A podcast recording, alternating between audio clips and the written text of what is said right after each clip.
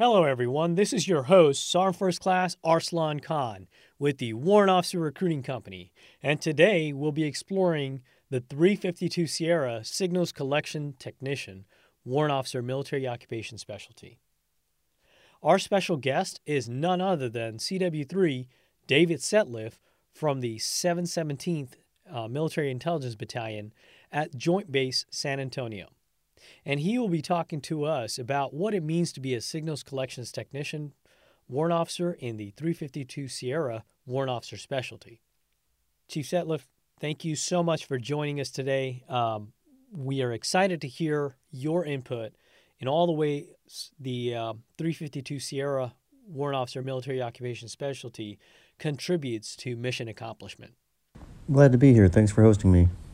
Sir, uh, can you tell us a little bit about your experiences as a warrant officer and how you feel about serving in your warrant officer specialty?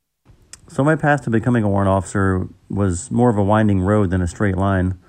I actually started out as a Korean linguist and went to DLI and Goodfellow for my initial training and spent almost seven years in Korea as a Korean linguist, which, uh, you know, it was a lot of fun. But around 2007, I I needed a change in my career, and 35 Sierra at that time was a star MOS, so I just I decided to reclass and go in a different direction. Um, and then soon after, I made sergeant first class, and then I was kind of at a fork in the road with my career of what I wanted to do. And you know, I, I looked at the people I respected the most throughout my career at that time, and it was the warrant officers that really stood out to me as having the most influence. And I saw that they had a, a lot of impact in their job and I wanted that for myself. So, you know, I decided, even though I had almost 15 years of service in at the time, I applied to become a warrant officer, and you know, I was accepted, and my warrant officer career has been fantastic. In my opinion, the, the difference between being a senior NCO in the Army and being a, warrant officer is is night and day. It's the the amount of respect and the opinion that you have with with your peers and your subordinates and with your su- superiors to me, it's you really get listened to and you're trusted with your, your advice and your opinion. Uh, so I, I, really like being a warrant officer, and I, I feel like anyone who's thinking about becoming a warrant officer should really pursue it if it's in their career interest to do so.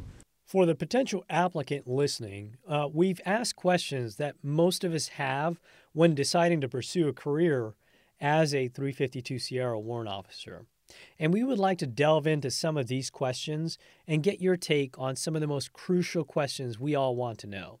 Let us begin by asking what do warrant officers in your specialty do in a normal span of a duty day uh, when they start out as a new warrant officer in a cohort?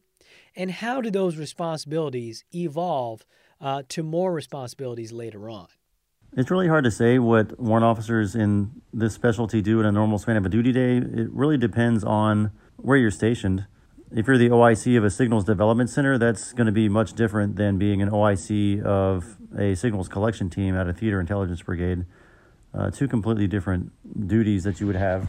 And, you know, the responsibilities in each of those duties are going to be different as well. So the best thing I can recommend is to try to get a diversity of assignments within those billets that 352 Sierras have in order to balance yourself out as a Sierra warrant. Why would someone pursue this type of commission, and what are some of the benefits they take into the civilian world? I think uh, one of the best benefits of being a warrant officer is it's a hybrid between being a senior NCO and being an officer. Uh, in my opinion, you get the best of both, and you kind of reduce some of the negative sides of both as well. So it's a really fantastic role to be in. And as far as the benefits taken in the civilian world, a lot of the experiences you have on the job and the missions you lead, you gain an incredible amount of experience with leadership, with project management, with with different uh, parts of the intelligence cycle. So I think that makes you very marketable when you get out. And if you take advantage of advantages of the training opportunities that come across, then you'll be very well positioned to go into the civilian world after being a warrant officer. As a young staff sergeant working in a shop, uh, what advice would you give them on what types of jobs they need to start working towards in their enlisted careers that will help them to achieve a commission as a warrant officer? You know, being a young NCO, it's kind of tough sometimes because you don't always get to pick your job, and sometimes you're not always going to be assigned to do the mission. Sometimes you might be in the O room as the training NCO, or you might be in the battalion S3, uh, doing, being the school's NCO, which those are very critical jobs. I mean, those are jobs that have to be done, but they do pull you out of your your mission side. What I would recommend is to try to limit that as much as possible. You know, you, you want to try to get back into the mission and be involved with the mission uh, as much of your career as you possibly can. And for an NCO, not just being in the mission, but being in charge of those mission sets, and you're overseeing soldiers that are part of the signals intelligence process. They're analyzing the signals, they're collecting the signals, they're, they're processing them. Like you want to be involved in that on some level as an NCO, and you want those things to be reflected in your NCOERs. And just as importantly, you want to have really strong positive feedback from your raters and senior raters. What I find oftentimes is you know, the NCOs unknowingly will receive NCOERs that are kind of mediocre and watered down, but they don't really realize that's the case. And, you know, it can affect them down the road for promotion to sergeant first class or even when they apply to becoming a warrant officer. Those are the two big things I would recommend is stay in the mission, stay involved on a leadership level, leading the missions, and also make sure that those things are reflected on your NCOERs uh, and that you're getting the support from your raters and senior raters to give those, get those strong endorsements and the strong senior rater, rater comments. Sir, thank you so much for your insight. What types of training can a young enlisted NCO benefit from when considering to pursue a career as a 352 Sierra warrant officer? So, if you're a 35 Sierra that's looking to become a warrant officer, one of the most important things you can do is to make sure they're meeting the minimum requirements for selection and one of those big courses is the 451 course. Uh, those slots are very limited sometimes, and sometimes it's hard to get them depending on where you're at in your career and what duty station you're at and their willingness to send you to these courses. So, w- without the 451, you can't even apply to becoming a, a, warrant officer. So, I would first of all make sure that you get that course, and 452 if you if you can, if you have the aptitude and the time. But outside of that, a lot of computer technology related classes can definitely fit you know, there's folks that get ham radio operator licenses to understand signal theory and, and collection and things like that a little bit better. There's a lot of different avenues you could take uh, to enhance your skills as a Sierra and make you a little more competitive as a Sierra. But honestly, I would just do the best you can in, in the mission that you're in currently and make sure that you're meeting those minimum prerequisites in order for app- to apply to be a warrant officer. What is the most common mistake made by applicants um, you know, applying to the cohort, and how can it be avoided? So one of the biggest mistakes that I find with newer applicants is they don't fully understand the prerequisite requirements. So, you know, there's the basic administrative requirements, like your GT score has to be above 110. So you might have to take a GT enhancement course in order to get above that 110 level if you're not. Uh, you have to be able to get a clearance, and not just a top secret clearance, but you also also have to be able to get into NSA facilities with, with a MATO clearance for a 352 Sierra. Uh, for some people, that might be a disqualifier uh, based on their associations they have or family members or things like that. Uh, the ability to pass a uh, ACFT, the new combat uh, fitness test. Warrant officer technicians also have to pass a medical screening. It's, it's not as rigorous as the flight physical, but uh, you do have to undergo a medical evaluation to make sure that you're physically able to be a warrant officer. So some of those things are just basic administrative requirements that has to be passed no matter which MOS you're applying for. And then on top of that, you have the 352 Sierra prerequisites. You know, and, and you know some of the main ones of those is the rank requirement. You have to have a certain number of NCOERs reflecting that you know you being a 35 Sierra that's managing SIGINT assets and, and personnel that are conducting uh, signals exploitation. Uh, those things are, are critically important. And if you don't have NCOERs reflecting those, those those might be things that prevent you from becoming a warrant officer.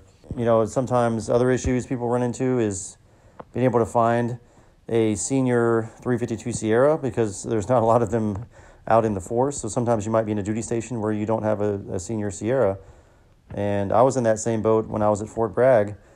I ended up having to get my letter from a 352 November because that was the only warrant officer available. So you know, I had to, to interview and be vetted by and get the endorsement from a senior warrant officer from a different MOS, but that was the only thing I could do at the time because there were no 352 Sierras.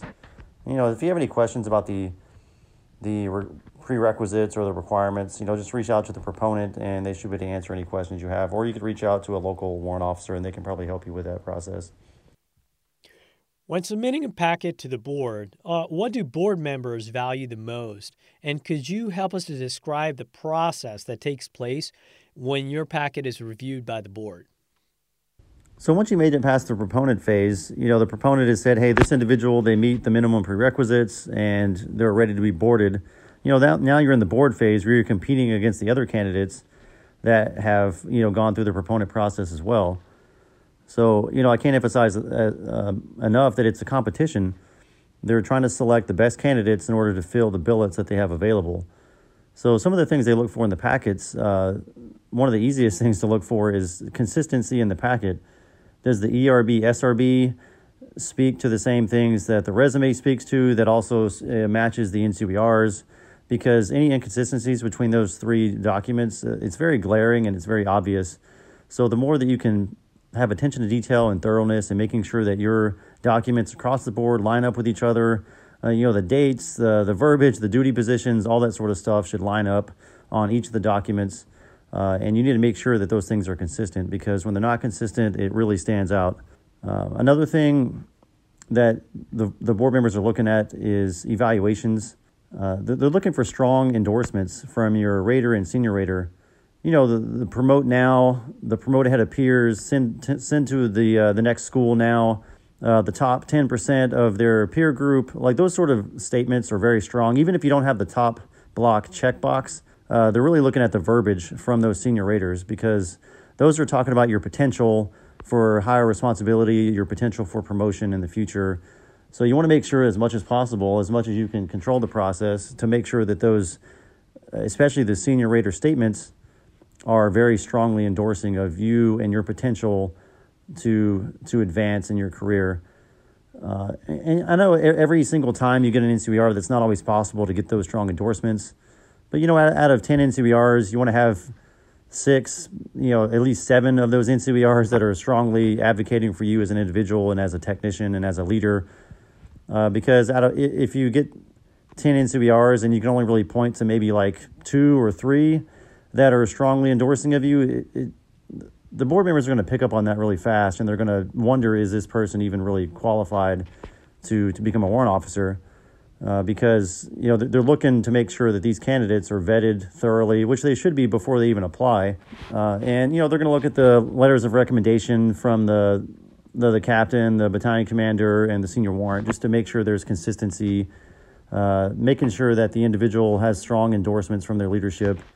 And making sure the individual has the technical qualifications and the leadership qualifications to become a warrant officer. So, if you can make sure you have all those things covered, uh, you're probably going to be fine at the board. Uh, at that point, it's really just how many slots are available, how many people are competing. And for 352 Sierra, in many cases, uh, they either don't get enough applicants or, you know, they, they get as many applicants as they need for, for billets.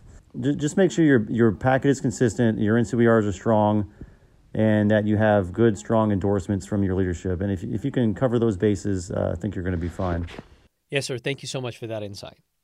Once an applicant is selected, how long do they attend warrant officer candidate school, and how long is the follow on training for that warrant officer specialty?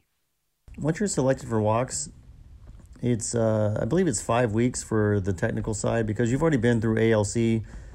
The flight warrants who haven't been through those leader NCO leadership schools, I think they have an eight week course instead. But you'll have the condensed, shortened version because uh, you're coming into this as an NCO who already, who's already been through those leadership schools. So five five weeks for WOCS and then for the basic course, uh, I don't know exactly the amount of time. I want to say it's about three months of time that you're at, at uh, Fort Huachuca going through the basic course.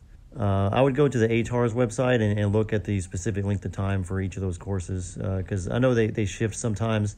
Sometimes they add weeks or take weeks away because they, they have to change the course material or, or budget constraints uh, cause them to have to compress different timelines.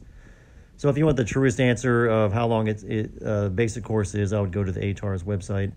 And how quickly you get slotted for those courses is really dependent on availability. Uh, one candidate that I recently spoke with who got got accepted to becoming a warrant officer, he had almost a one year wait before he was able to get to his candidate school. and then uh, they only have a couple of basic courses per year for Sierras. So you know you might go back to your home duty station after WOCS, and you might be waiting for four months or six months for that basic course uh, date. And uh, you know I know it's kind of a a long time to wait, but it's just part of the process. And just uh, be be patient and and work the process as quickly as you can. Sir, what advice uh, would you give to a newly selected NCO in your unit on how to prepare for Warrant Officer Candidate School and the Warrant Officer training they're about to conduct? So, if you're a newly selected NCO preparing for WOCS, uh, I mean, there's a couple of things you can keep in mind. Uh, the big one is that the distance learning requirements are counted towards your, your overall class grade, and any failures you have on the distance learning, they actually apply to uh, your overall score. Some people found out the hard way in the resident portion of WOCS. Uh, when they failed their first test in the resident portion, they thought that was just one failure, but then they didn't realize that a failure that they had on the computer based training also counted as a failure, and they ended up getting uh, kicked out of the course. So make sure you take the computer based training seriously because it, it does count towards your overall grade and towards the, the amount of strikes you have if you were to fail anything. Um, and another thing is physical fitness is going to be important. You're going to Fort Rucker, Alabama, and uh, I went in the summertime. It was July, August time frame, and it was really hot. So, uh, you know, it, the the heat really took a lot out of me. Uh, some of the things were challenging for me, like the ruck march was very challenging, just because it was a lot of weight and it was very hot. and uh, you know, even though they did it at four o'clock in the morning, it, it didn't matter. I was still sweating a lot. You know, I had to drink a ton of water, and I, I thought the ruck march was extremely challenging. So maybe making sure that you can ruck march for 12 miles uh, under load in your current duty station that might help get your physical fitness up a little bit in order to help you pass that the rigors of that. Uh, practicing land navigation that was another area that kind of messed some people up because they didn't find all their points or you know they they didn't find the points uh, with enough time and they were disqualified from, from that portion or had to retake it uh, because they weren't able to finish the course.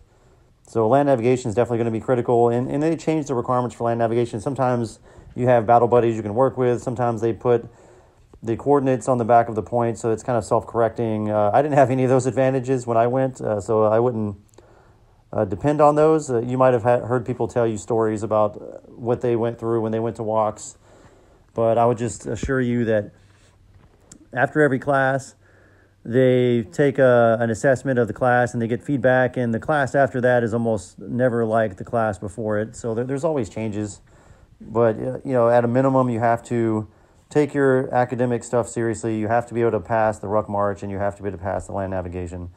All the other stuff, you know, if you just think back to boot camp and you can march and follow orders and things like that, then WOCS wasn't super crazy. The the TAC officers, they get a little crazy on the first week, but after that, they kind of chill out and, and things are a lot better. So I wouldn't worry too much about WOCS itself. I would just make sure that you can pass those minimum physical requirements for ruck marching, that you can pass the land navigation portion, and that uh, the academic piece is definitely important. And uh, lastly, integrity violations. Any integrity violations over there, they, they take that very seriously.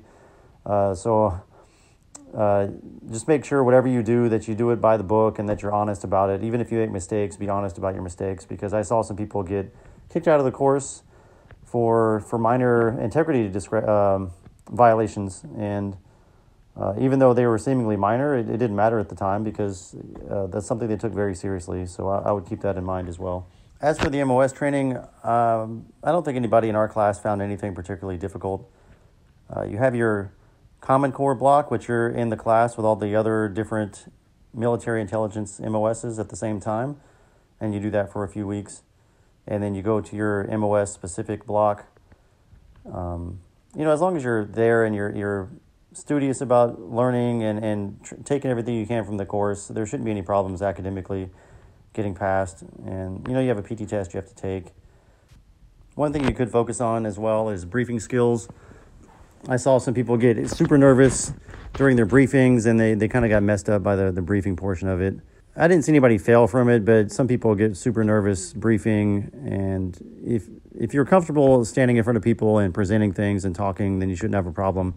if you get nervous in front of crowds or when you're presenting things, that's a skill you should improve anyway as a warrant officer because communication, both written and verbal, is, is one of your biggest hallmarks as a warrant officer and being able to influence things.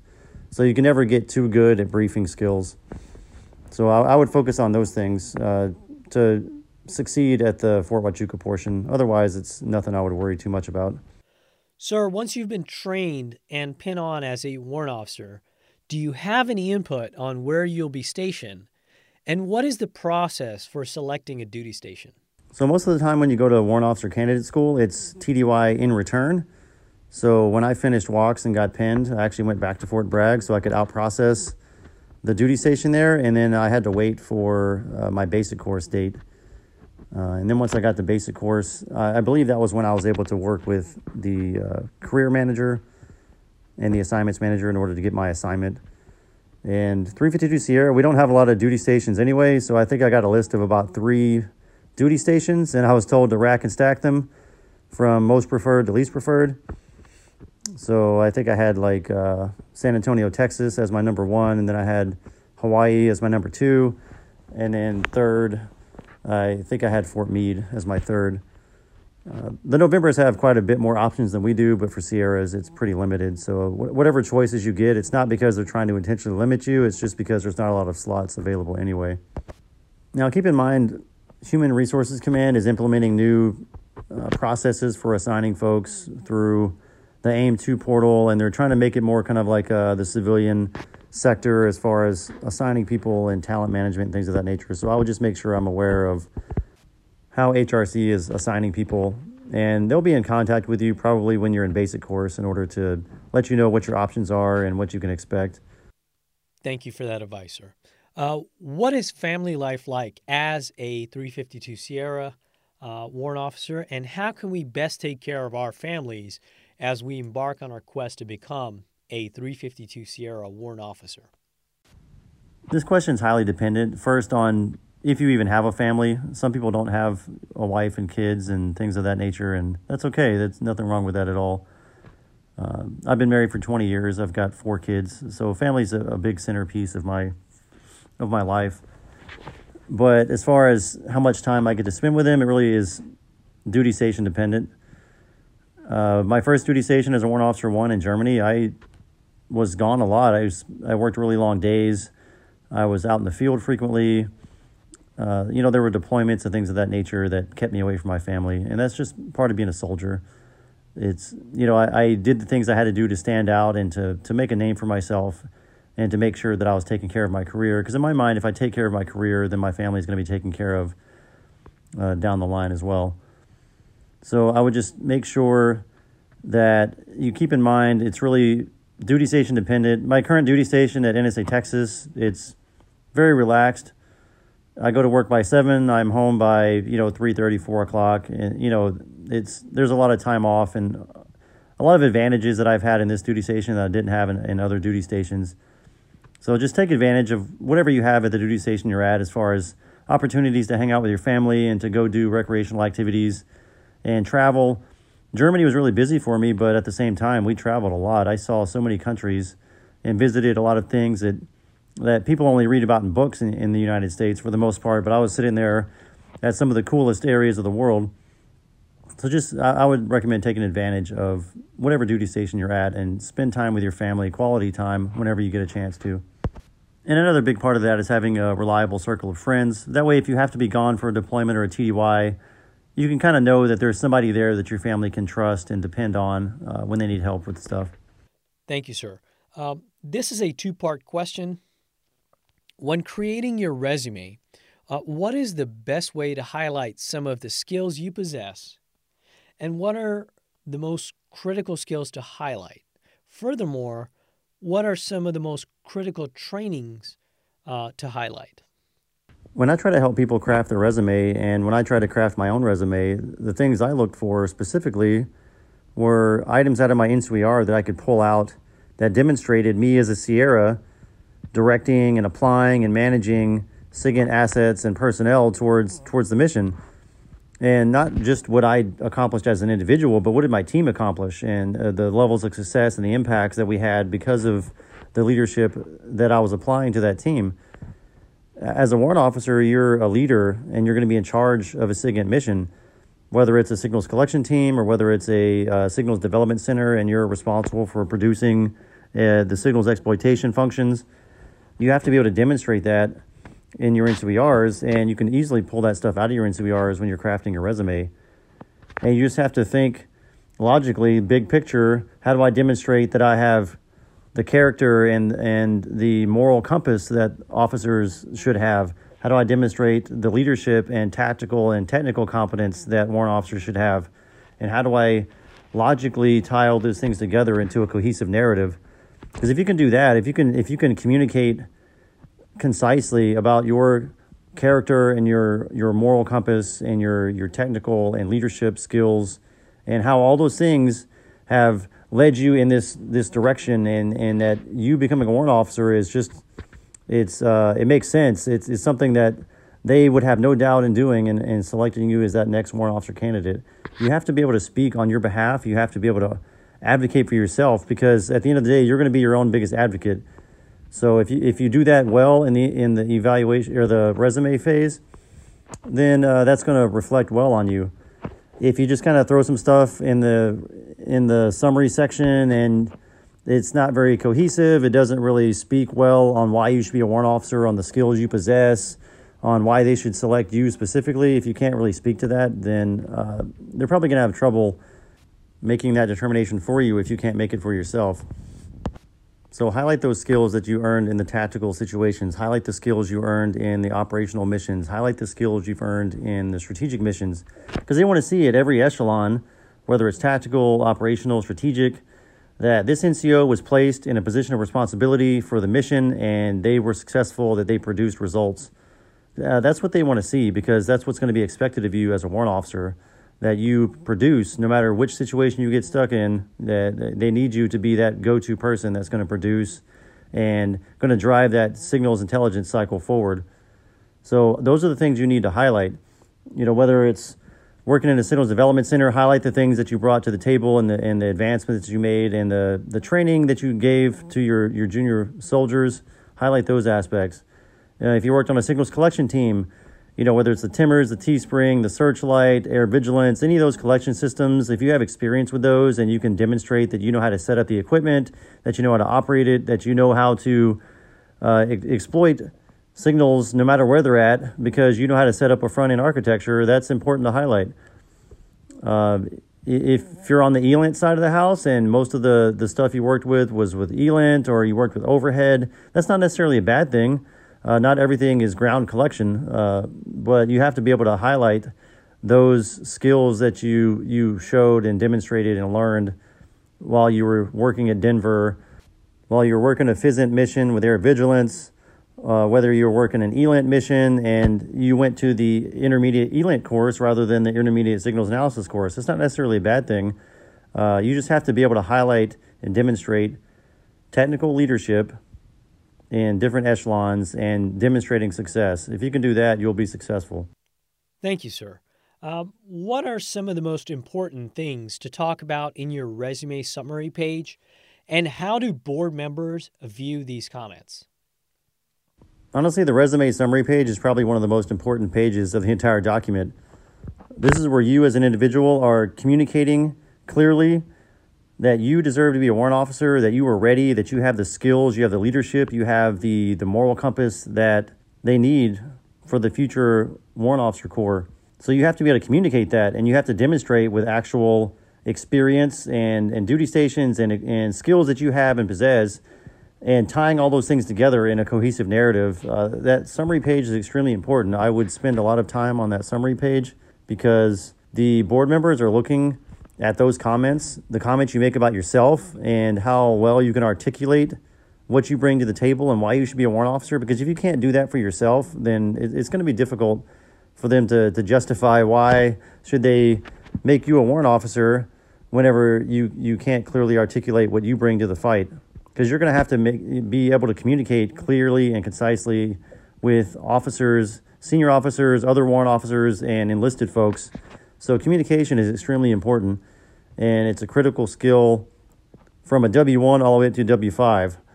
And the better you can relay that you are good at communication and you can tie all these these attributes you have together in a cohesive uh, narrative on that summary page, the better off you're going to be. Well, that's really great information to know, sir. Thank you.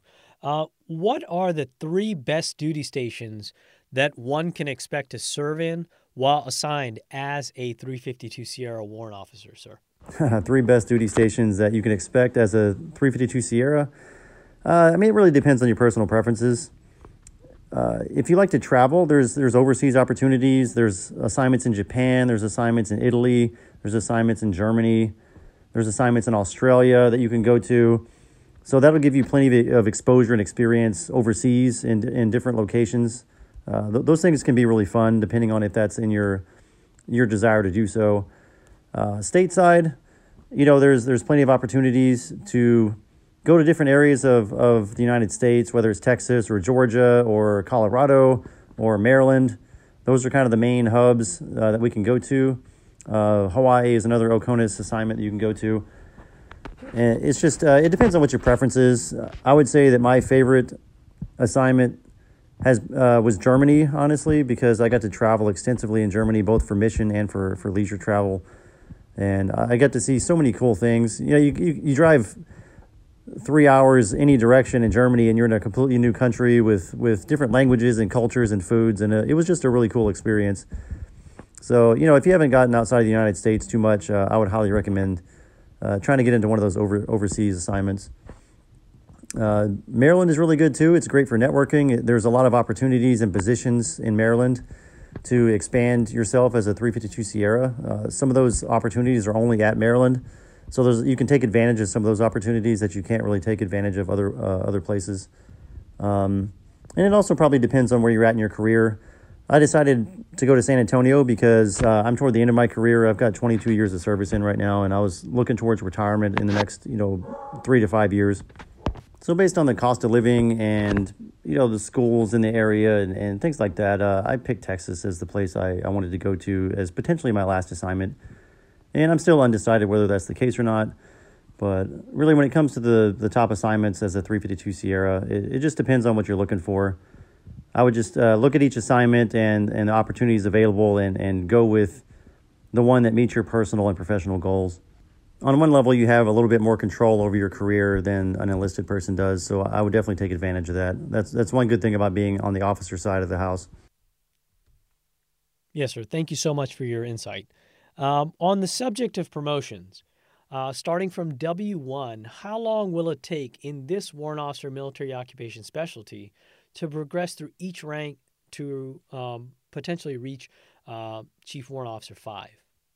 So once you pin W1, it's two years to W2, and that's for the most part that's automatic, uh, unless you do something seriously wrong that causes your chain of command to write to have you removed from the promotion list. Uh, it's very very much automatic. And then from CW2 to 3 is five years, from 3 to 4 is five years, and then from 4 to 5 is, is five years. And that's if you hit the promotion zones exactly on time, first time. Uh, because if you get passed over once, you get another look. And then if you get passed over twice, uh, then you, you are asked to kindly leave the service at that point, unless you have uh, the ability to get selected for continued service, uh, which, which is only in rare circumstances. So it's two years, five years, five years, and five years. Thank you, sir.